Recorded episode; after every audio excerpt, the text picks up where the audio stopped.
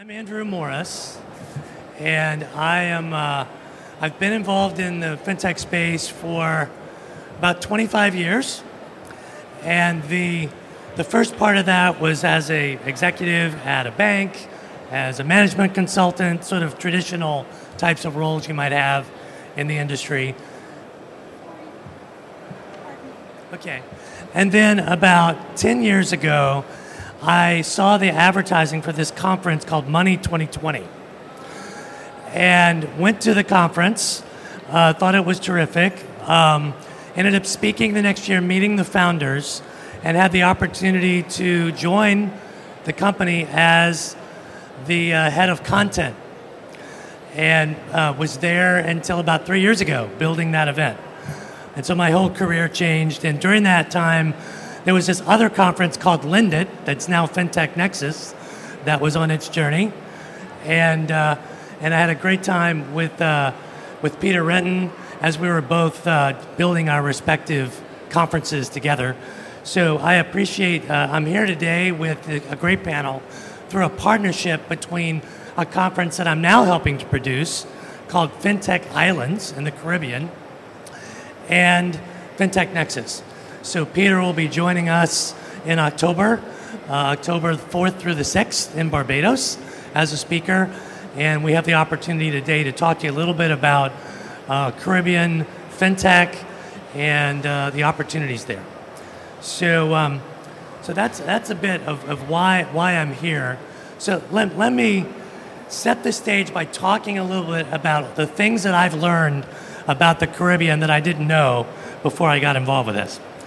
So, the Caribbean, if you take it as a region, all the different island nations, has a population of about 45 million people.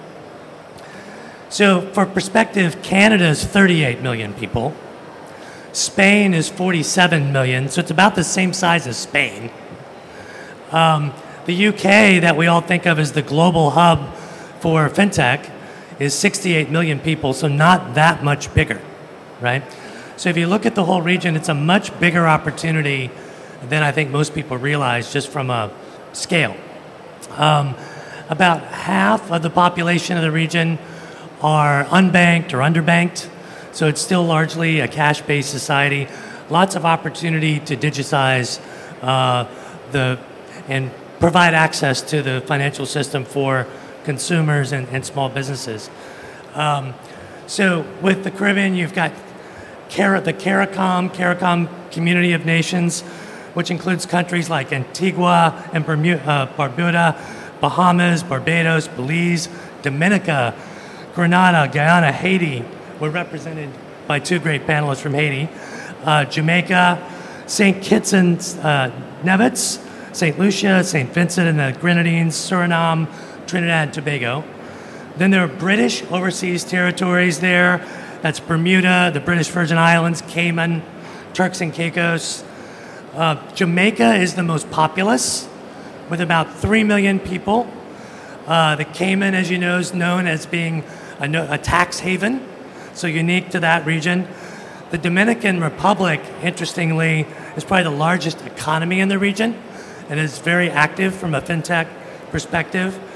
Bermuda has some unique advantages. Only 60,000 people, but it's become a, a global hub for digital assets and for insurtech. And Barbados, where our conference is held, only 300,000 people, and yet the Prime Minister, Mia Mottley, punches way above her weight on the global stage. She was named one of Time Magazine's 100 most influential people uh, globally and as a global advocate for climate justice and for financial inclusion. So let me kick things off. So my panel is uh, uh, Pascale Elie, who's the chairwoman for CellPay, Carmelle Cadet, who's the founder and CEO of a company called Emtech, and Chris Burns, his company based in Bermuda, is called First Atlantic Commerce. So I'm going to ask each of them to kind of share their observation of something about the Caribbean and fintech in the region that might surprise you, but they, that they feel is important for you to know. So, Pascale, maybe you could take that first. So, um, Thank you, uh, Andrew. Uh, the hi everyone. Hi. Uh, so yes, I'm, I'm, what I'm seeing in, in the Caribbean is that the region is ready to is very determined to fight to, to, find solution for financial inclusion, and uh, they are deploying innovations such as CBDC, digital currency and the adoption is quite interesting. It's not there yet, but the, the, their relation, their, the, the, the, their relation with their diaspora and the way their economy is structured, very reliable on, on tourism and remittance, a lot of un, unbanked and or underbanked. So that makes it a, a, a um, all those factors makes it very interesting to adopt new new innovation that can bring a solution to financial inclusion. And uh, the digital currency and fintech and digital finance can, can um, bring uh, secure payment accessible to everyone. So it's, it's uh, happening right now in the Caribbean. So the momentum is, is, is right. It's a, it's, I was saying earlier that the Caribbean region is a lab for those innovation, and it's very interesting. The outcome is very interesting, and uh, we are seeing um, we are seeing fintechs and, and other products that are picking up and that are bringing real solution to real problem for the unbanked and for the, the, the, the structure of the, the population, the way they are doing transaction, and most importantly by connecting them to the global market. So it's interesting. So thinking of it as sort of a lab, as a sandbox, pardon the terrible pun, you know, for for for innovation. For innovation. Um, so Carmelle, what are your thoughts on kind of the region? Sure. So I, I will I'll echo Pascale's words. The opportunities are clearly there. Um, this is a market that um, has unique challenges. Um, it is also uh, from a distance and pr- proximity, I should say, it is a very interesting market to align with what the US is also offering. And when you think about the development of financial services, of fintechs in the US and Europe, Africa, and around the world, um, there are some models that actually have made their way to the Caribbean, whether it's the M-Pesa model when it comes to mobile money. But now it's really about how do you bring the region into Web3 and the interest that is already there when it comes to digital assets and Bermuda, for example, or cryptocurrencies serving as methods of payment in a better way than traditional rails. Um, so you see a demand already in the region, and I think there's a great appetite for better infrastructure, which is part of you know, we look at it from, you know, you have the fintech infrastructure that needs to be built. Um, us at Emtech, we focus on the central bank side and building that core infrastructure for financial services to be uh, resilient, sound, and inclusive. Um, and I think the region is ready for that as well. It's just a matter of, right. you know, how do we all work together to, to tap into that. Right. You know, it's interesting. You know, we've seen that in other parts of the world where, for example, countries that don't have a credit card or a payment card infrastructure, jumping straight to something new like mobile. Yeah. Uh, even the classic example of M-Pesa in, in Kenya, right? So there's an opportunity. Maybe the jump here is straight to central bank digital currencies, right? um, so it's even bigger leapfrog. So, Chris, what are your, your thoughts? No, and that's exactly what I was going to jump on right there. Is yeah. that you know, I've been working through the Caribbean in the in the fintech payment space for you know 19 years, and you know, it, it is an interesting microcosm in terms of taking that risk on new solutions, right? So, you know, whereas you know in the U.S. you have you know much higher credit card penetration rates, you know, much higher GDP, much higher access to you know historically bandwidth and broadband and things like that. Um, where the, is the Caribbean? We're we're in this era now where people are prepared to make that sort of almost quantum leap into something new.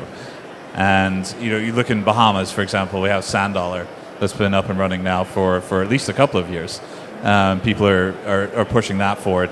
Eastern Caribbean, you have Dcash, uh, which has been up and running for at least a couple of years now as well. You have companies like Bitt out of Barbados that have been pushing, you know, the digital asset space, the you know the stablecoin industry for a long time now as well.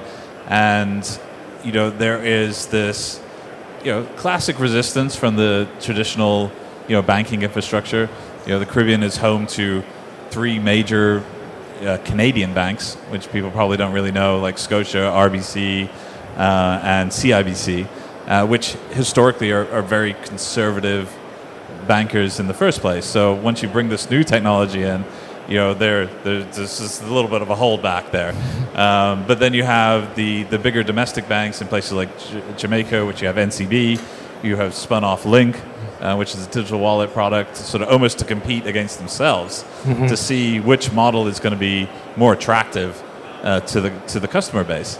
So, from my perspective, you know, it is a great place to to test these these new solutions, services, and find which ones are going to be able to to rise to the top.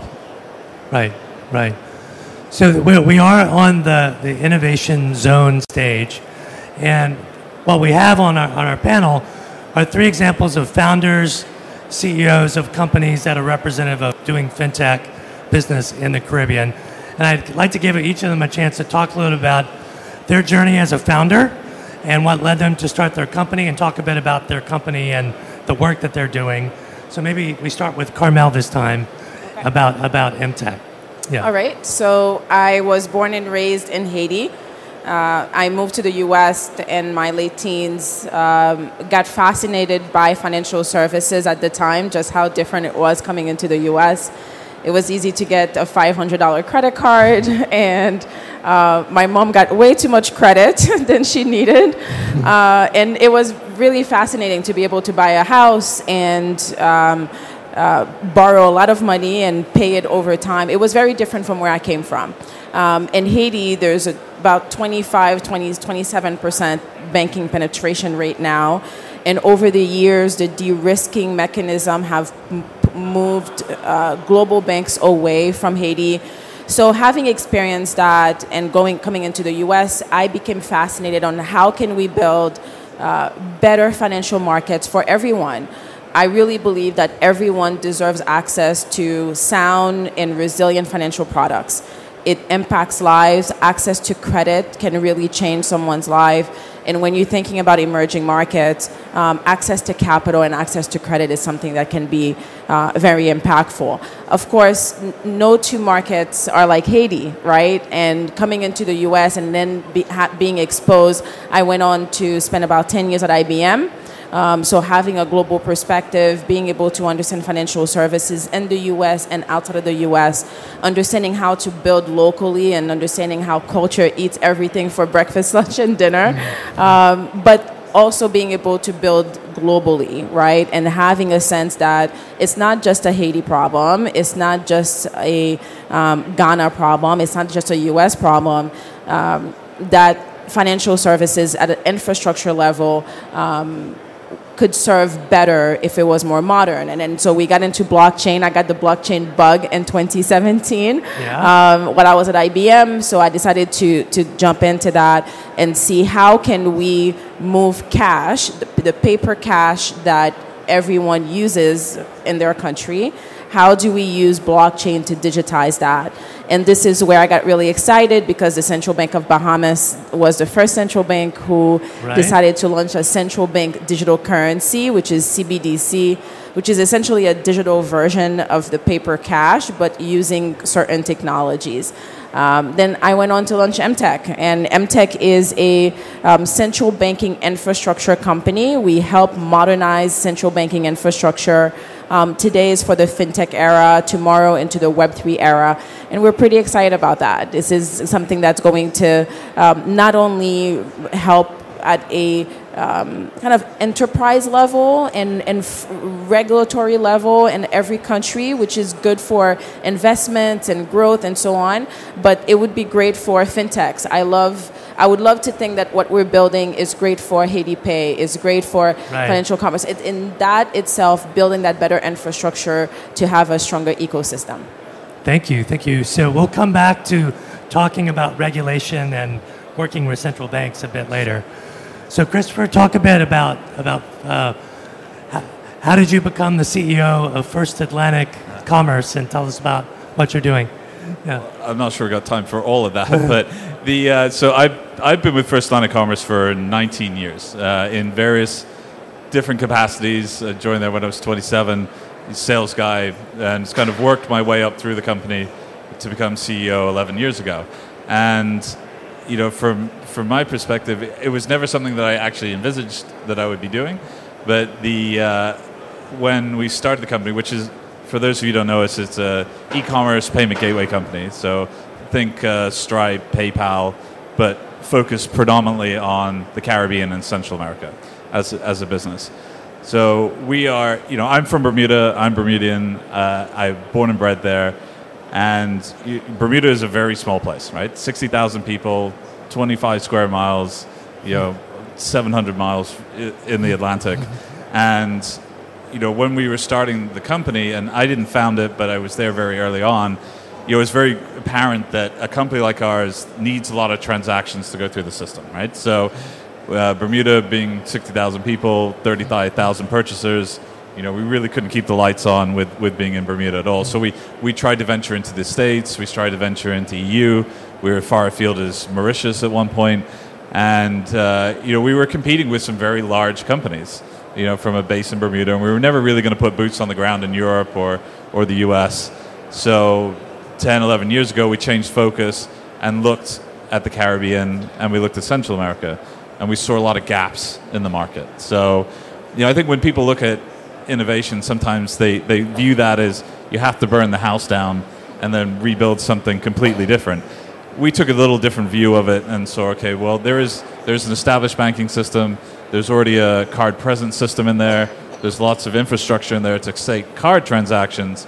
So we rolled out our gateway platform systematically across every bank within the Caribbean uh, one by one, integrated with all of them, uh, worked with them, and you know we had a messaging that was, you know, we are, you know, even though Bermuda is not technically Caribbean. Uh, we feel like we're part of the Caribbean, and we, we've you know, adopted you at FinTech Islands. yeah, absolutely. You're a, part, you're a part of it. yes, yeah. for sure. And you know, from our perspective, we understand what it is to be an island nation trying to succeed and get the attention of larger companies to get things done. So we took an approach that we are going to provide that uh, what was classed, you know, first world technology, and bring it to a region that that we cared about, and that was tremendously successful for us because yeah. it was, you know, people felt like we actually wanted to be there. We weren't there by accident. You know, we were rolling out.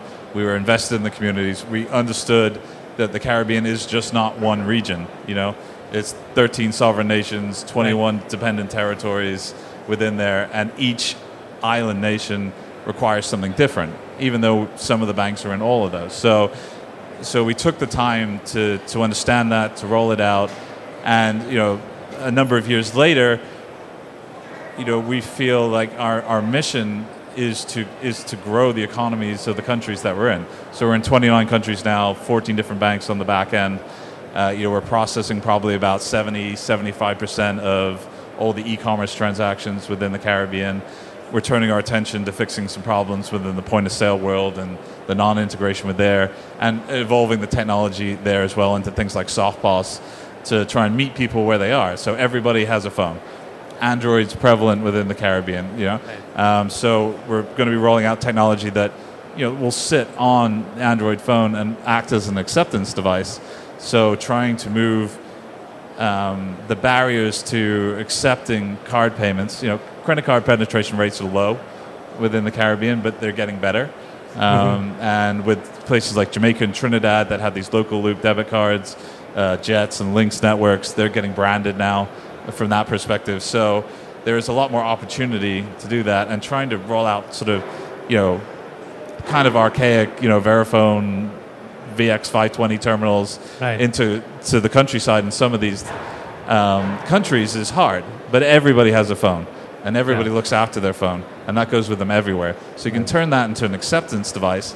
It really changes what we're looking yeah. for. So, so that's our continued mission as a yeah. company is just to improve the overall payments infrastructure of every country that we're operating in. Well, it's it's interesting, you know, the, the story we talked at dinner last night about how important relationships are culturally in the region. It's true in other parts of the world, but maybe particularly important here, and that you've carved, carved out a niche for yourself because you're willing to build those relationships, are patient with that, can adapt to the differences of all these different local markets, and maybe larger companies have not had the patience to deal with that.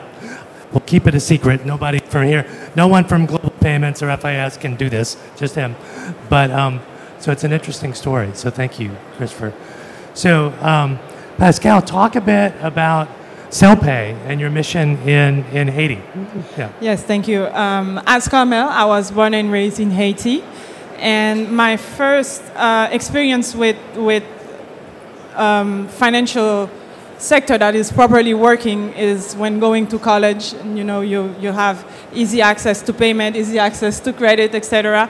Uh, and uh, I, I, started at that early looking into um, how financial tools, financial service could be accessible to Haitian population uh, because as, as, a, as part of the Haitian community, remittance, international remittance is, a, is, is part of, of our journey. Everybody in Haiti as a family sending, sending them money uh, from the diaspora. So it's always something that, that uh, you're looking into uh, when talking about transaction and talking about um, access to, to, to funding, access to, to money.